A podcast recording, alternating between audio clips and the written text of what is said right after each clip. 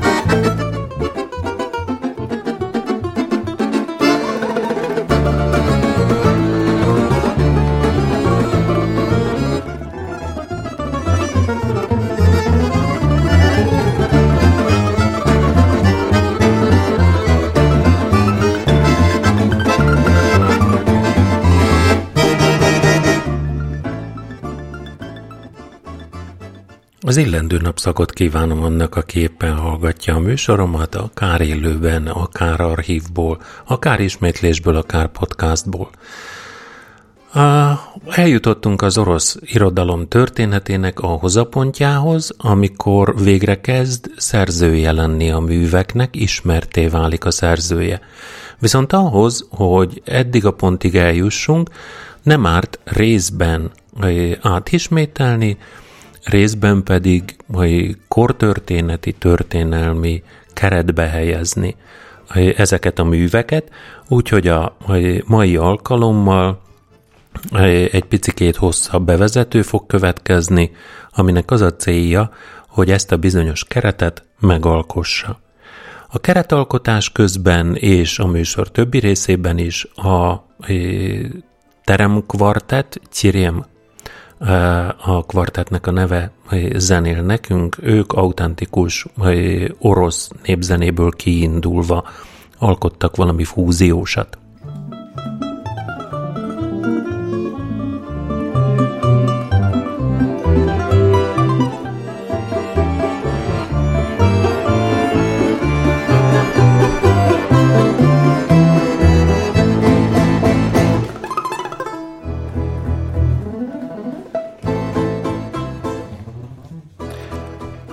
Az Oroszországot benépesítő keleti szlávok ős hazája a többi szláv néppel együtt meglehetősen nagy területen terült el.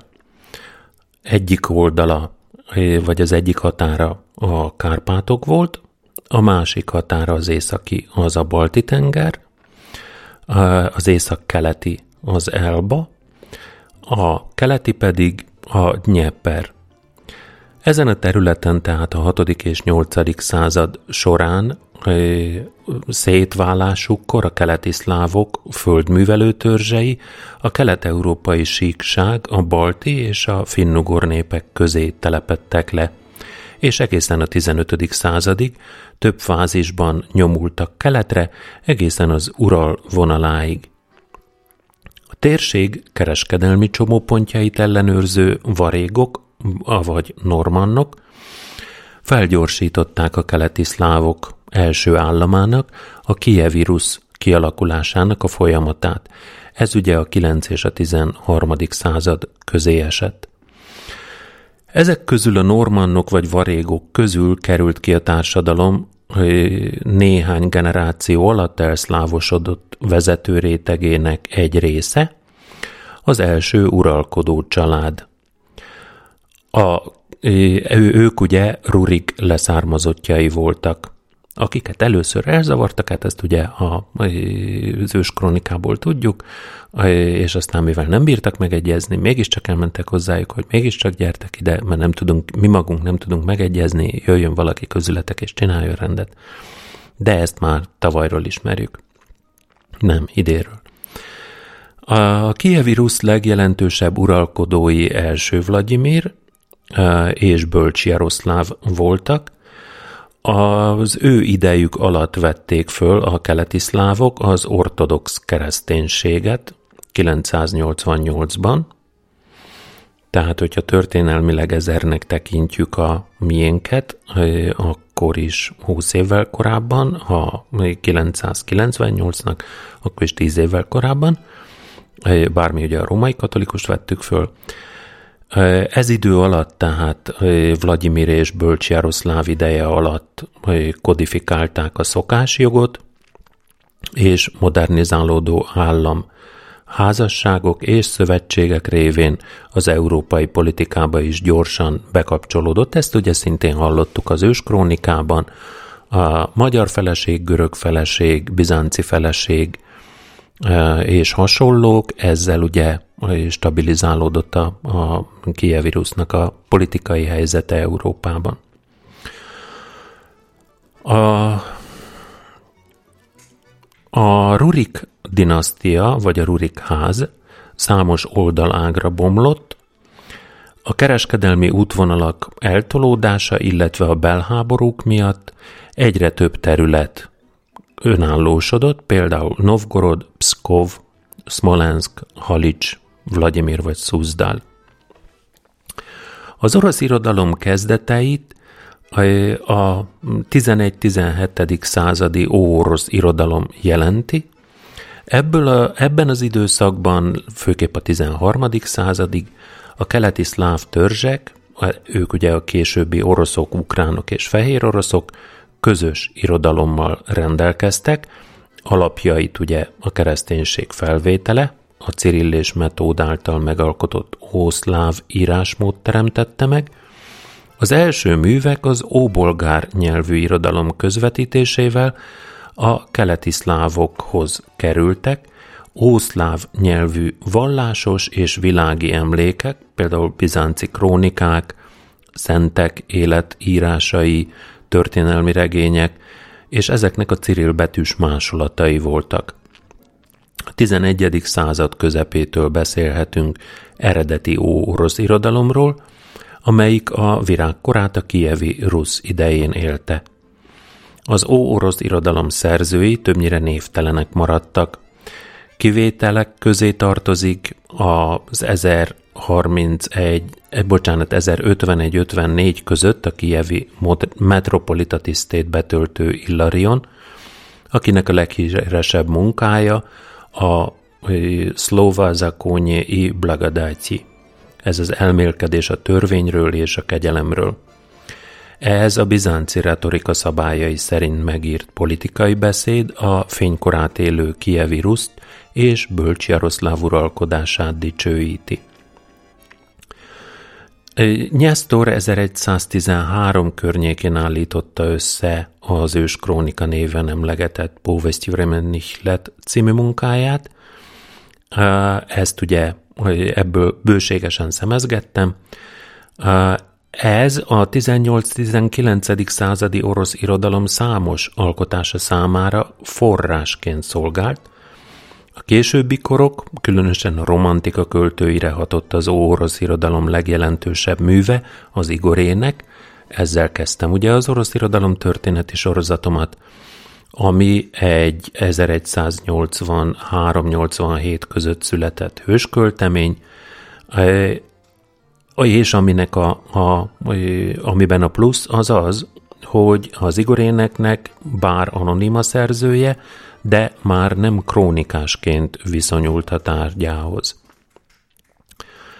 A, a Povestviremenlich lett anyaga, ha minden igaz, akkor 11. század óta készült feljegyzésekből állt össze, ezeket Nyesztor dolgozta egybe. Változatos forrásokon alapult, görög, bolgár, nyugati szláv nyelvű feljegyzések, elbeszélések, legendák váltakoztak benne, és ahogy föl is olvastam nektek, magyar vonatkozású tudósításokat is olvashattunk benne Magyar Mózesről, Majszei Ugrin, és a testvéréről Györgyről, a vértanú Boris apródjáról. Boris és Gleb meggyilkolásának történetét, és ez a krónika tartalmazza, és ebből nőtt ki a 12. században önállóvá vált elbeszélés ciklus a két vértanúról, Borisról és Glebről. Az 1220-as években a barlangkorostoli paterikon szerzetesi legendákat foglalt egybe, Többek között ebben is benne volt a magyar Mózesről szóló legenda. A gyűjtemény hagiográfiai, krónikás és tanító elbeszéléseket is tartalmazott. A Kievirus egységének megteremtője Vladimir Monomach volt, az ő intelmei, Paucsényi Vladimir Monomacha 1117 környékéről a tanítás és önéletrajz ötvözete az ideális uralkodót mutatta be a középkori királytükrök szellemében. Ez azt jelenti, hogy hasonlatos volt a magyar irodalomban Szent István intelmeihez. És ugye az Igorének, Igor Sziatiszlavics a kievi nagyfedelem, nagyfejedelem tudta nélkül 1185 tavaszán a szövetségeseivel sikertelen hadjáratot indította Kunok a polovecek ellen. A költeményben megénekelt események a kievi kultúra virágzó szakaszának a végén, a külső és belső fenyegetettség időszakában zajlanak. A kunok és a besenyők támadásai és az egyes fejedelmek közötti testvérháborúk korában – a szláv mitológia sok elemét őrizte meg ez a hős költemény, így például az egyes isteneknek a nevét, Horsz, Velesz, Trojan, Striborg. A hősköltemény előzményei között szerepelnek a bizánci eredetű irodalmi emlékek, az eposz műfajának az ismerete, szerkesztése, a történeti alakok, földrajzi helyek, a múlt és jelen eseményei, és érezhető az orosz népköltészet hatása is – mint például az állandó jelzők, a refrénszerű ismétlések, ritmikus prózanyelv, metaforák, illetve a szimbólumok gazdagsága.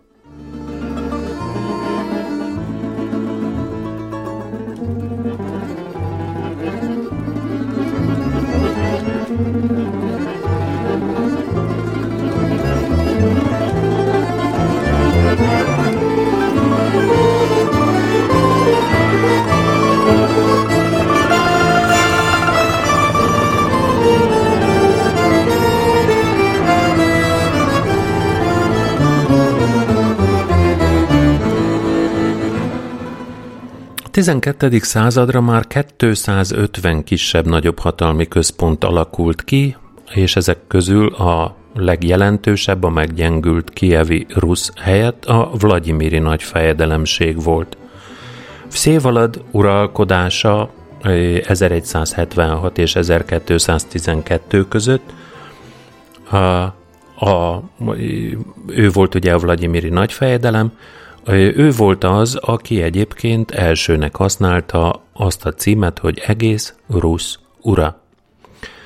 A kievi rusz ugye régiókra és részfejedelemségekre bomlott, egy-egy részfejedelemség élén a norman eredetű, de elszlávosodott dinasztiából származó fejedelem állt, aki törzsi előkelőkből és különböző etnikumú jövevényharcosokból verbuválódott fejedelmi kíséretre támaszkodva gyakorolta a hatalmát. Ez az a fejedelmi kíséret, a druzsina, ami több általam is elmondott történetben szerepel. A szabad lakosság a népgyűlésen keresztül nyilváníthatta ki a véleményét, 13. századot írunk, ezt a népgyűlést hívják vecsének. A városokban működő vecsék beleszólhattak háború és béke kérdéseibe, megválaszthatták a fejedelmeket, jóvá hagyták az adók kivetését, és megtárgyalták a bevezetendő törvényeket. A vecse komoly szerepet játszott az állami ügyek eldöntésében, ami elsősorban azzal magyarázható, hogy a felfegyverzett szabad lakosság rendkívül fontos és nélkülözhetetlen elemét alkotta a fejedelemségek had szervezetének. A fejedelem fegyveres kísérete a Druzsina, ugye, és a vecse alkotta a hármas hatalmi képlet, tehát és ez rokonította a kievíruszt más korabeli európai államokhoz. De a kievírus esetében ebben a korszakban még nem beszélhetünk feudális viszonyokról, az ó-orosz helyzetet ugyanis megkülönböztette a nagybirtok, kis szerepe és a feudalizmusra jellemző hűbéri rendszer hiánya. Valamint a szabad paraszti közösségek túlsúlya és aktív részvétele a katonai műveletekben. A 13. század elejé kievi rusz területén a történészek meglehetősen nagy számú fejedelemséget számoltak össze. Ebben az állapotában érte egy hatalmas támadás magát a kievi ruszt. Mégpedig a, egy, a, egy olyan szervezet, amiről az orosz krónika azt írja, hogy 1223-ban megjelentek népek, amelyekről senki sem tudja, kik azok, honnan jöttek, és milyen nyelven beszélnek, és milyen törzsből valók, és milyen a hitük. Tatároknak hívják őket. 1223-ban a portyázó tatár sereg súlyos vereséget mért az ellene kivonuló kun orosz csapatokra, előre nyomult a Dnyeper vonaláig, a Dnyepernek a partján van ugye Kiev, később azonban visszavonult. De csak azért, hogy egy főcsapást mérjen másfél évtizeddel később, 1237-ben. A Batukán vezette 120-140 ezer fős tatár had betört a Kievirus területére, a győzelmet aratotta Vladimiri fejedelem ellen, és megpróbált ugyan Juri Szévaladovics megütközni a tatárokkal a Szígy folyó mellett, de új ismét vereséget szenvedett, és a csatában maga is elesett. Batukán seregei szokás szerint végigpusztították az észak-keleti orosz földeket, és 1240-ben sikeres támadást indítottak a dél-orosz területek ellen is. 1241-ben esett el az orosz állam központja, Kiev, és ezzel a kievi rusz gyakorlatilag megszűnt létezni.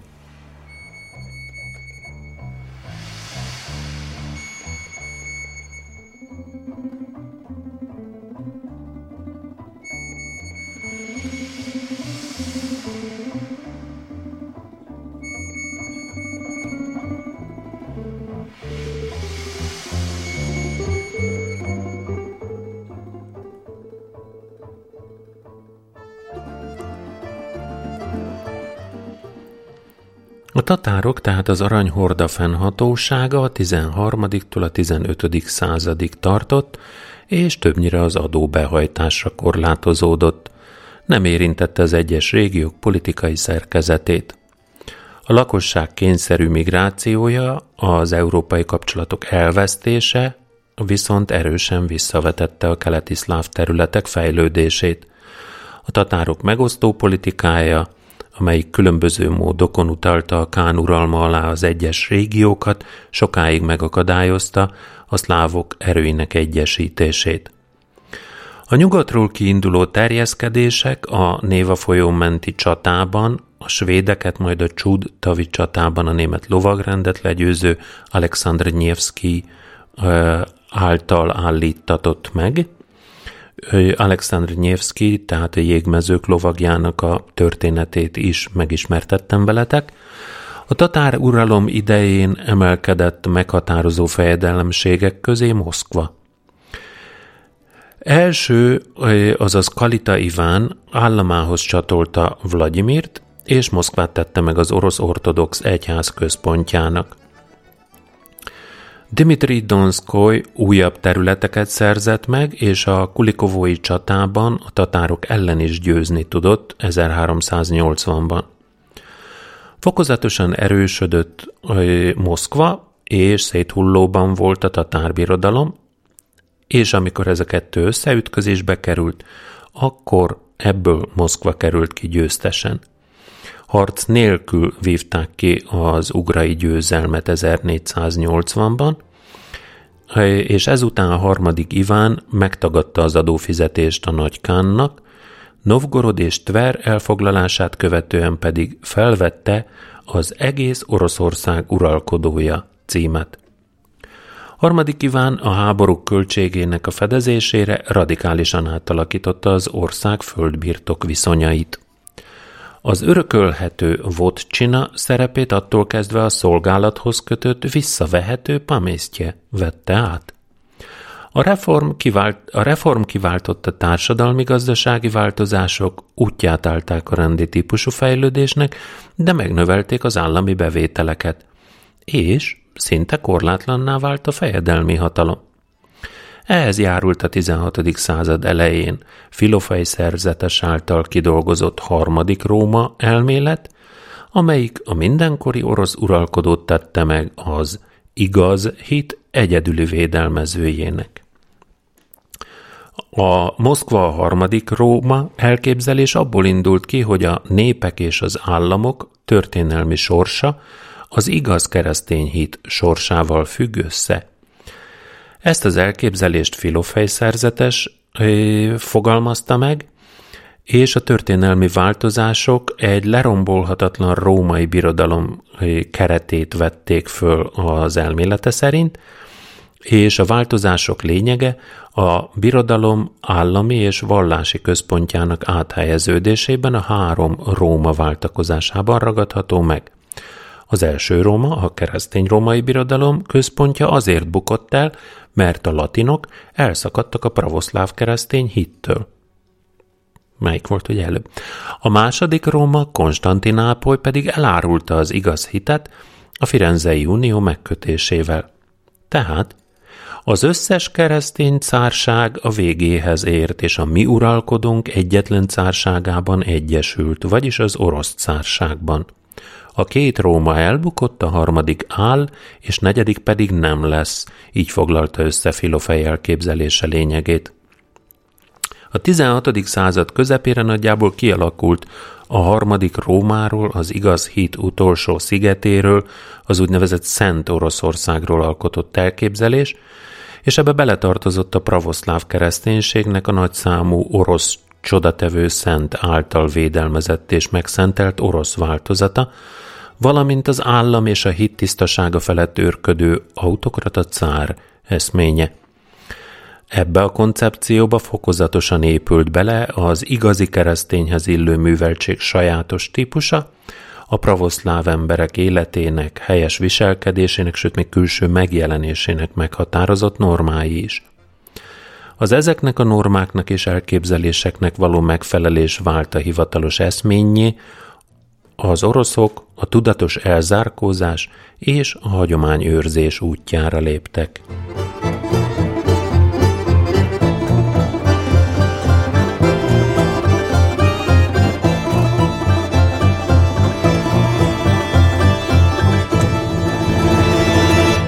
A mongol tatárhódítás idején az irodalom értelemszerűen visszaszorult, a korszak kiemelkedő alkotása a szlóva pagibeli ruszkoj zimli, azaz az ének orosz földpusztulásáról, valamint a Póvisztje Razrányi Rizányi Batyjem elbeszélés arról, hogyan pusztította el Batu Riazányt.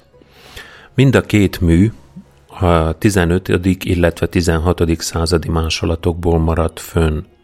Alexandr Nyevszki legendája viszont az erős kezű uralkodónak állított emléket, a novgorodi, majd az 1252-től Vladimiri nagyfejedelem Alexandri Jaroszlávics a svédekkel és a németekkel szemben védelmezte sikeresen az orosz földet, és az alakjában vallásos és fejedelmi erényeket, hősiességeket hangsúlyozta az ismeretlen szerző, a, ugyancsak az erőskezű fejedelem eszménye állt a száműzött Daniel könyörgése című mű középpontjában. Itt nem a hősiesség, hanem az okosság, az értelem jelenik meg fejedelmi erényként, mert csak ezek segítségével lehet a bolyárok, a hatalmaskodó gazdagok túlkapásait megfékezni és a szegényeket gyámolítani. Az orosz kultúra újabb fejezetét a moszkvai fejedelemség megerősödésének a kora jelenti.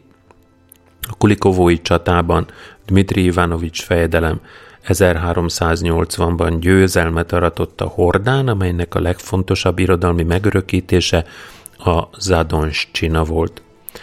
A szerkezete nagyban hasonlít az Igorének felépítésére, de annál aránytalanabb. Ebben is vannak siratók, dicsőítő énekek, csataleírások, és hát vannak benne helyenként nehezen érthető részletek is. A központosított moszkvai állam irodalma műfai, tematikai szempontból az előző orosz korokhoz képest nagyobb változatosságot mutat, kezd nagyobb szerepe lenni a világi műfajoknak, mint például az útleírás, a levelezés, vagy az európai irodalomból érkező vándortémák feldolgozásai de a vallásos irodalomnak is jelentős alkotásai keletkeztek ekkor. 16. századi irodalmi sokféleségben meg lehet említeni Jermolaj Pszkovi szerzetes művét, az elbeszélés a Muromi Péterről és Fevronyiáról, ezt ugye szintén hallottátok, bocsánat, ami fordulatokban gazdag folklór elemekkel is tarkított legenda, és ezt a legendát éppen az irodalmi erényei miatt utasította el a metropolita. És már is a 16. században vagyunk. 1547-ben, amikor is negyedik Iván rettegett, vagy rettenetes, elsőként vette fel a cár címet.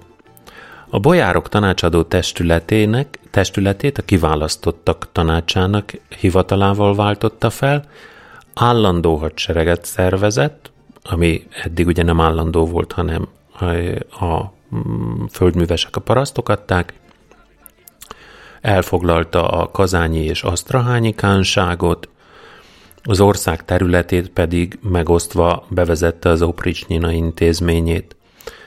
Több hullámban tisztogatást hajtott végre a központosított hatalmára veszélyt jelentő bolyárok között. Kicsit kegyetlen ember volt, tényleg rettegett. A nyugat felé terjeszkedés reményében kirobbantotta a livóniai háborút, amely bár rész sikereket hozott, alapjában véve veszteséggel, vereséggel végződött. 1558-ban indította ezt a háborút, a balti tengerpart megszerzése érdekében. A, a eleinte ugye siker, a német lovagrend súlyos vereséget szenvedett, az orosz seregek el is érték a balti tenger partvidékét, de a lovagrend legyőzése után Oroszország Litvániával, Lengyelországgal, Svédországgal és Dániával került szembe, és el is szenvedte az első vereségeit. Kudarcok hatására negyedik Iván eh, eldöntötte, hogy két részre osztja Oroszországot, az úgynevezett Oprisnyinára és a Zemscsinára. Az ország nagy részét kitevő, de összefüggő területet nem alkotó Oprisnyináról kitelepítette a korábbi bolyárföld birtokosokat, elvette a birtokaikat, a területet közvetlen hatalma alá helyezte, miközben a Zsemscsinát a Bojárduma igazgatta. Az opricsnyikok a csak a cártól függő, kezdetben ezer majd 6000 főt számláló rendőri katonai gárda tagjai voltak, ők birtokokat kaptak az elkobzott földekből. ezen keresztül gyakorolta rettegett Iván a rendkívüli áldozatokkal járó terrort, amely a régi bojár nemzetségek megtizedeléséhez, az orosz földek és nagyvárosok elpusztításához vezetett. 1571-ben a krími tatárok váratlanul bevették és felégették Moszkvát. 1572-ben rettegett Iván változtatott az Opricsnyina rendszeren, de egyes elemei és a rettenetes terror egészen a cár haláláig fennmaradtak. Az 1590-es években Oroszországban gyakorlatilag kialakult az örökös jobbágyság rendszere. A negyedik Iván cárral a Rurik dinasztia kihalt. Ez 1598-ban történt. Ez politikai válságba taszította az országot. Az első választott cár Boris Godunov uralkodása 1598-tól 1605-ig, 7 esztendő, rövid konszolidációt hozott, a svéd és tatár kézen levő területek egy részét visszafoglalták, az orosz patriarkátust pedig felállították, de 1604-ben az önmagát negyedik Iván halott fiának kiadó első Ál Dimitri, aztán később Vasilij Sujkin uralkodása idején a második Ál Dimitri fellépése és az őket támogató lengyel és kozák csapatok fosztogatása, meg az orosz társadalom megosztottsága káoszhoz vezetett. Az idegen csapatok csak 1612-ben Minyin és Pazsárszki herceg vezette felkelés következtében hagyták el az országot. 1613-ban a korábban tanácsadó testületként funkcionáló Zemszki szabor a Romanov dinasztiából származó Mihályt választotta cárra. Ennek a Mihálynak az utódai 1917-ig ültek Oroszország trónján. Alexei cár idején az államháztartás kiadásait különböző adók kivetésével próbálták fedezni, a részben sikeresen, viszont épp ezek a kivetett adók eredményezték az 1648-as sólázadást és az 1662-es réz felkelést.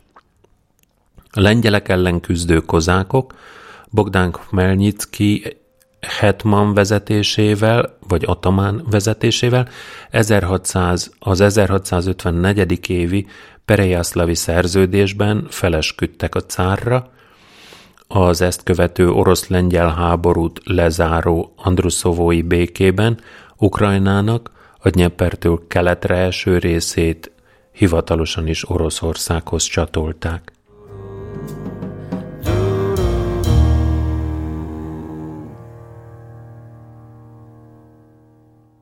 16. századra egyre több világi témájú elbeszélés, eh, elsősorban adaptáció jelent meg, fontos alkotása volt a korszaknak, a családi életet szabályozó Damastroy, illetve regényszerű és lírai részleteket egyaránt tartalmazó, a kazányt is meghódító rettegett Iván egyik névtelen hívétől származó Kazanskaya história.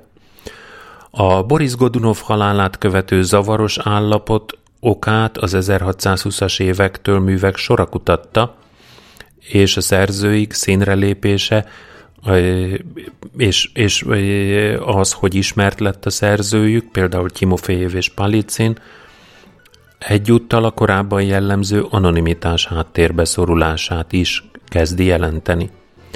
Az egyházi irodalom kizárólagosságának a megszüntét a hajdani zsítjék, tehát az is szentek életleírásai, világi vonatko- változatainak a megszületése jelzi. A 17. század derekán, vagy második felében játszódik le az egyház szakadás. A felülről kezdeményezett egyházi reformokat elfogadni nem akaró alsó papság, a vakum protopópával az élen szembeszáll a hivatalos egyházzal, és a cári akarattal. Elutasítják Nyikon pátriárka liturgiai újításait és a görög egyházhoz közeledését. Inkább vállalják az üldöztetést. és magukat tartják az egyedül hiteles orosz pravoszláv vallás képviselőinek. Ez a mozgalom a kultúrára és benne az irodalomra is nagy hatással van. A 17. században épp a vakum önéletírása lesz az egyik legjelentősebb, műfai szempontból is érdekes mű. Ez a Zsície Pratapopa Vakuma, Imsamimna Pisannaje. Az óhitűek, a oroszul Raskolnikok élete majd a 19. század irodalmában válik újra izgalmas témává, sok íróművében jelenik meg a probléma. Dostoyevsky regényhősének, Raskolnikovnak a bűnös bűnhődésből a neve sem véletlenül utal a szakadár óhitűekre. A 17. század második felében született elbeszélés Frolszkabéjevről, hallottátok, elmeséltem, ez egy teljesen világi szemléletet tükröző kópé novella. Frolszka Béjev ugye gátlástalan, zavaz, ravasz zugprókátor, hamis úton nagy vagyont és magas társadalmi rangot szerzett, a korábbi elbeszélésekhez képest a világ családságát, az emberi hitványságot nem morális szempontból mutatja be a szerző, nem is foglal állást, hanem az olvasóra bízza az ügyes kalandor megítélését. A 17-18. század fordulójának orosz valósága minden esetre hűen tükröződik ebben a történetben. Simeon Polocki az 1630-as évektől a 80-as évekig a verselésben hoz újat, de esztétikai szempontból nem válik az orosz költészet javára. Különösebben lengyel mintára kialakított szillabikus szótak számláló verselése ugyanis kissé monoton, unalmas. Az udvari irodalom barokk szellemének jó kifejezője eh, mindezzel együtt. A Zsoltár költészeten túl Simeon Polocki két drámát is írt, az egyik komédia tékozló fiúról, a másik pedig tragédia Nabukodozorról, valamint természetesen számos prédikációt is.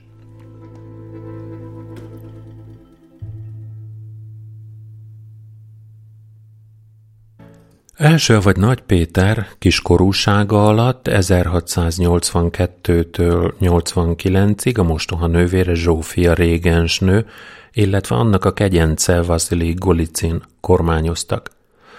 Az orosz cárok vonatkozásában szokatlan a nyugat-európai utazás, amit Nagy Péter, még mielőtt Nagy Péter lett volna, elkövetett 1697 és 98 között, de minden esetre ez az utazás, az, hogy, hogy kitanulta a hajó ácsságot, az, hogy nyelveket tanult, hozta magával azt, hogy látta, hogy hol tart Európa, és hazatérvén elindított egy reform folyamatot, amelyik a cár haláláig folytatódott, és radikálisan megváltoztatta Oroszország arculatát.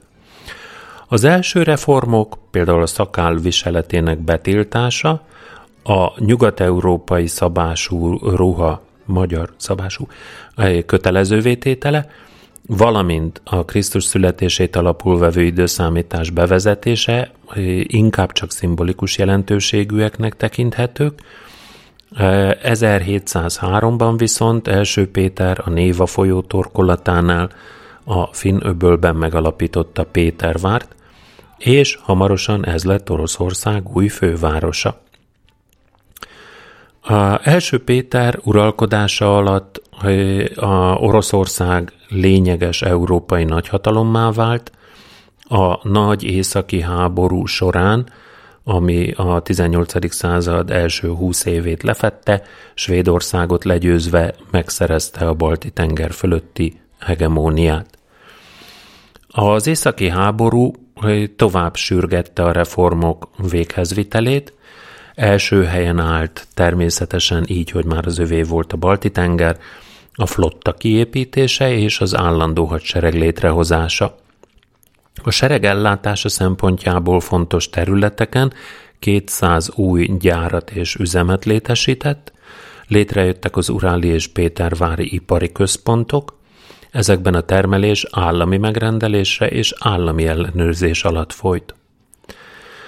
Halála előtt viszont első Péternek nem maradt ideje, hogy megnevezze az utódját, és mivel nem volt egyenesági férfi örököse, az ország belpolitikai helyzete destabilizálódott.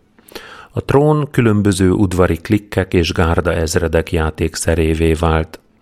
Ezért az első Péter halálától második Katalin trónra lépéséig eltelt időszakot a történészek palota forradalmak korának nevezik. 1725 és 62 között Szentpétervárot hat olyan uralkodó váltotta egymást, akik bonyolult udvari intrikák vagy katonai pucs eredményeképpen kerültek hatalomra.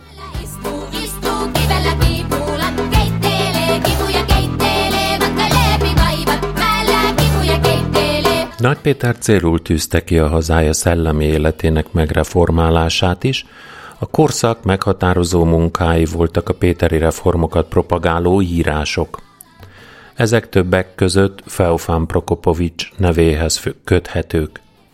A 18. század közepén kezdte irodalmi tevékenységét az orosz klasszicizmus több fő képviselője is.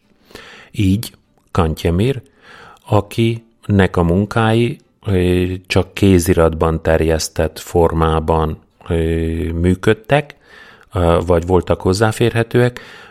Kantyemir lényeges hozzájárulása az orosz műveltséghez a fordításai révén valósult meg.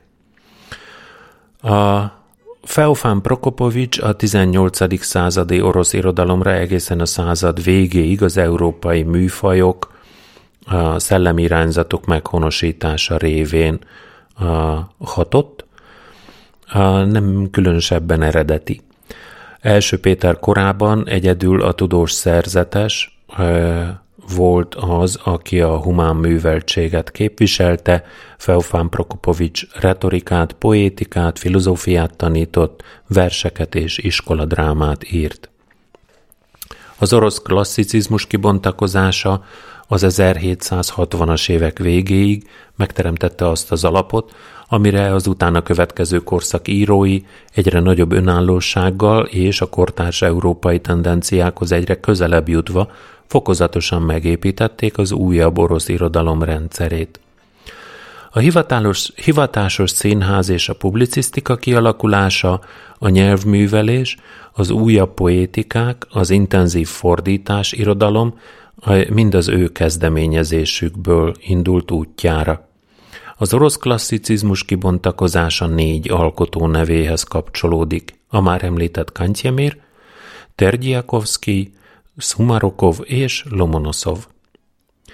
A moldvai származású Antioch Dmitrievics Kantyemir irodalmi jelentősége a szatírával kapcsolódik össze, bár sokoldalú műveltségét, nyelvismeretét és eredményes diplomáciai működését a kor legjelesebb személyiségeként tisztelték.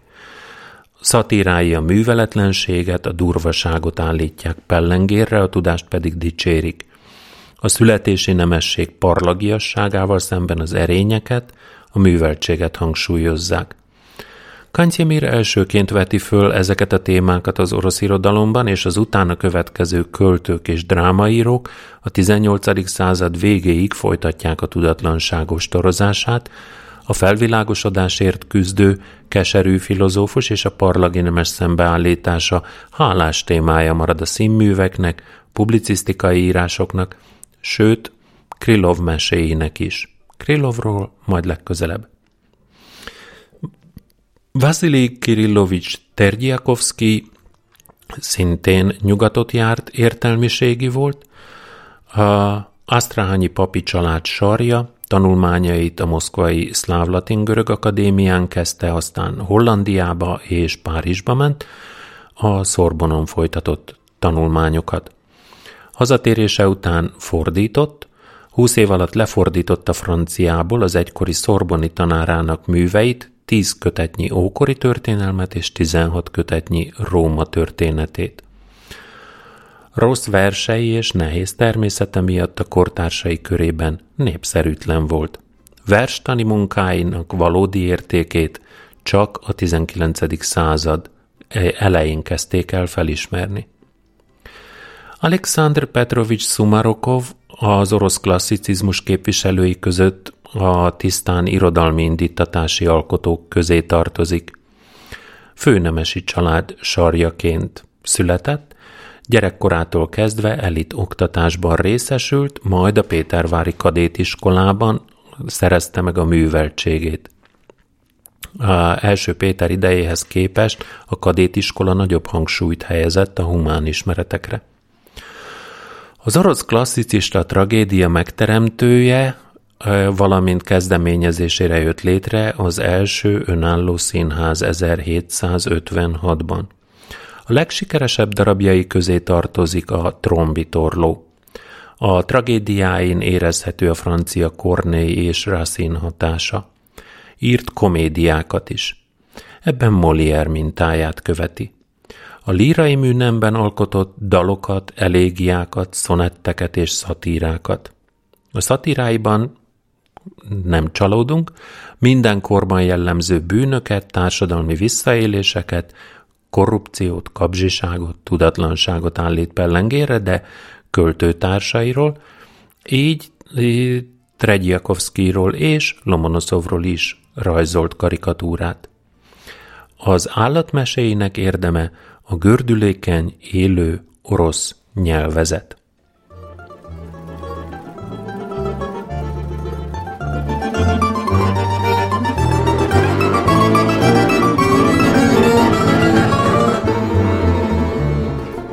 Alexandr Sumarukov Óda mennydörgő, gyengéd, otromba, divatos stílusban.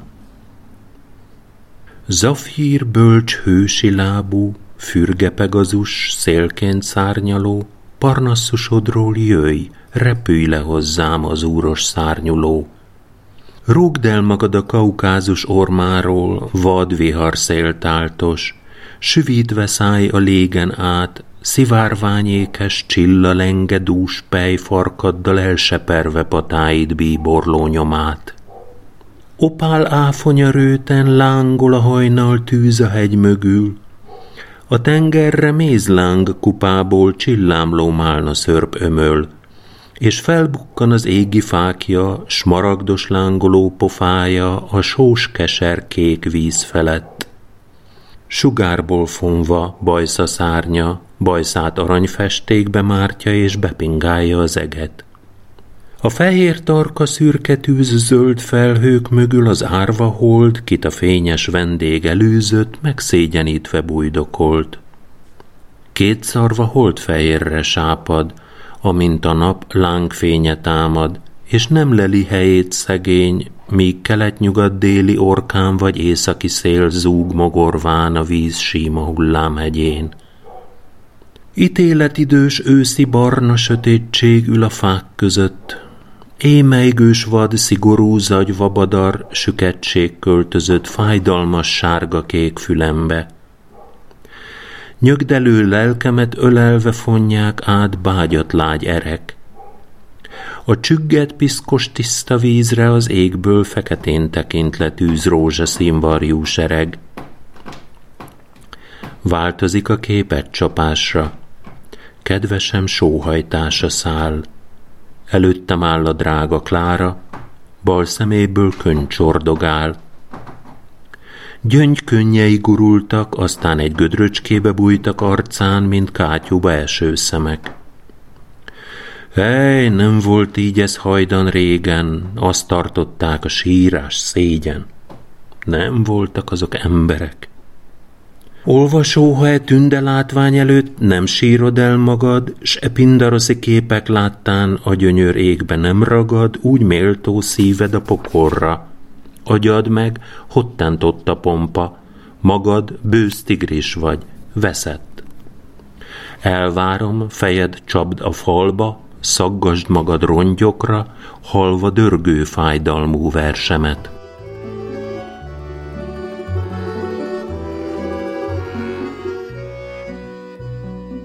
Lomonoszov neve többünk számára alig, hanem egy moszkvai egyetem. Mihail Vasiljevics Lomonoszov azonban nem csak irodalmi, hanem tudományos érdemei alapján is bekerült az első, külföldön is elismert orosz értelmiségiek közé. 1711-ben született Gyenyiszovka faluban Arhangelskben egy halász családjába. Saját magától tanult meg írni és olvasni. 12 éves korában gyalog elment Moszkvába, hogy tanulhasson. A, azért, hogy a szláv görög-latin akadémiára bejusson, azt hazudta, hogy egy diakónus, egy pap gyereke, mivel parasztok gyerekeinek a felsőoktatási intézményekbe nem volt bejutási lehetősége. A tanárai a Szláv-Görög-Latin Akadémiáról Kievbe küldték, ezután az útja a Szentpétervári Akadémiára vezetett természettudományi ismeretek megalapozására. 1736-tól 41-ig Freiburgban, Németországban tanult. Egyebek között kohászati, bányászati, fizikai és kémiai stúdiumokat folytatott. A hazatérése után élénk irodalmi és tudományos tevékenységével nagy mértékben elősegítette az orosz irodalom és a tudomány fejlődését, jelentős szerepe volt a Moszkvai Egyetem létrehozásában. Felismerte a nyelv fontosságát, az új európai szintű irodalom és végső soron a szellemi élet magasfokú művelése feltételeként. Nyelvújító volt. Azt az utat járta, amelyet más közép- és kelet-európai irodalmak jeles képviselői, mint például a magyar testőrírók Besenyei György, Kazinci Ferenc vagy Bacsányi János. A költői teljesítményének az értékét a kortársai többen vitatták, Dicsőítő ódáit dagályosnak, bonyolultnak tartották, de az orosz költői nyelv fejlődésében játszott szerepét vetélytársai elismerik. A Lomonoszov ódák szónokiassága alkalmi jellegükből következett, többnyire ünnepi alkalomra, előadásra szánta őket, és ez meghatározta a patetikus hangvételt. Filozófiai ódái a deizmus szellemében fogantak. Ezek egyike a hamarosan felhangzó esti gondolatok a felséges északi fénynél az isteni nagyságról.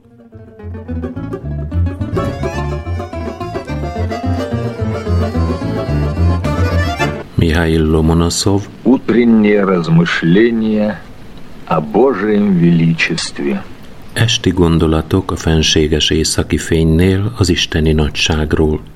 Уже прекрасное светило простерло блеск свой по земли и Божьи дела открыло. Мой дух с весельем внемли, чудясь ясным толь лучам, представь, каков зиждитель сам — когда бы смертным толь высоко возможно было возлететь, Чтоб к солнцу бренно наше око могло, приближившись, возреть, Тогда б со всех открылся стран горящий вечно океан. Там огненные валы стремятся и не находят берегов — там вихри пламенны крутятся, борющись множество веков. Там камни, как вода, кипят, горящие там дожди шумят. Сия ужасная громада, как искра пред тобой одна — о, коль пресветлая лампада тобою, Боже, вожжена для наших повседневных дел, что ты творить нам повелел. От мрачной ночи освободились поля, бугры, моря и лес, и взору нашему открылись исполнены твоих чудес — там всякое взывает плоть, Велик зиждитель наш Господь. Светило дневное блистает Лишь только на поверхность тел, Но взор твой в бездну проницает, не зная никаких предел. От светлости твоих очей льется радость твари всей. Творец, покрытому мне тьмою, простри премудрости лучи, и что угодно пред тобою всегда творить и научи, и на твою взирая тварь, хвалить тебя, bessmertni cár. Eltakarja arcát a nap, a mezőt befette az éj, ködbe bújnak a sugarak, homályt visz a hegyre a szél. Az ismeretlen csillagok mélye kitárult, fent ragyog. Mint homokszem a tengeren, mint szikra jeges partokon, mint porszem vihar fellegen, mint pihe, melyet lángsodor hullok a mélység szélire. Mélységét elmém értie. A bölcs ajka nekünk beszél, örök napok ragyognak ott. Számtalan világ, ezer ég, népek, végtelen századok, természet törvénye szerint dicsérik Isten tetteit. Természet, hová tűnt szavad? Az éjből a hajnal kilép. Nem koronáznak sugarak? A lángot jéghegy veri szét? Minket a hideg tűz befed, a nap az éjben született. Ti, kiknek fürkésző szeme örök törvény könyvében néz, kiknek a legapróbb jelek tüzében villan az egész, világok útját lesitek, mi ragadja el lelkemet? Éjjel rezdül a tiszta fény, a kő a lángot szétveri, mint villám, mely kék égen ég, a földtől elvál a zenit. A pára még jéggé merett, dermedve szülte a tüzet. Vizekkel vitázik a köd, vagy fénylenek a sugarak a sárguló homály fölött. A hegyre hangos szél rohant, zefír a vízen elcsitul, halk hullám az éterbe hull. Elménk örökké kétkedik a közel messzi tájain, a tágvilágot kérdezi, csillagoknál messzebbre int. Halálunkat nem érthetem? Kiáltsd, Urunk az értelem.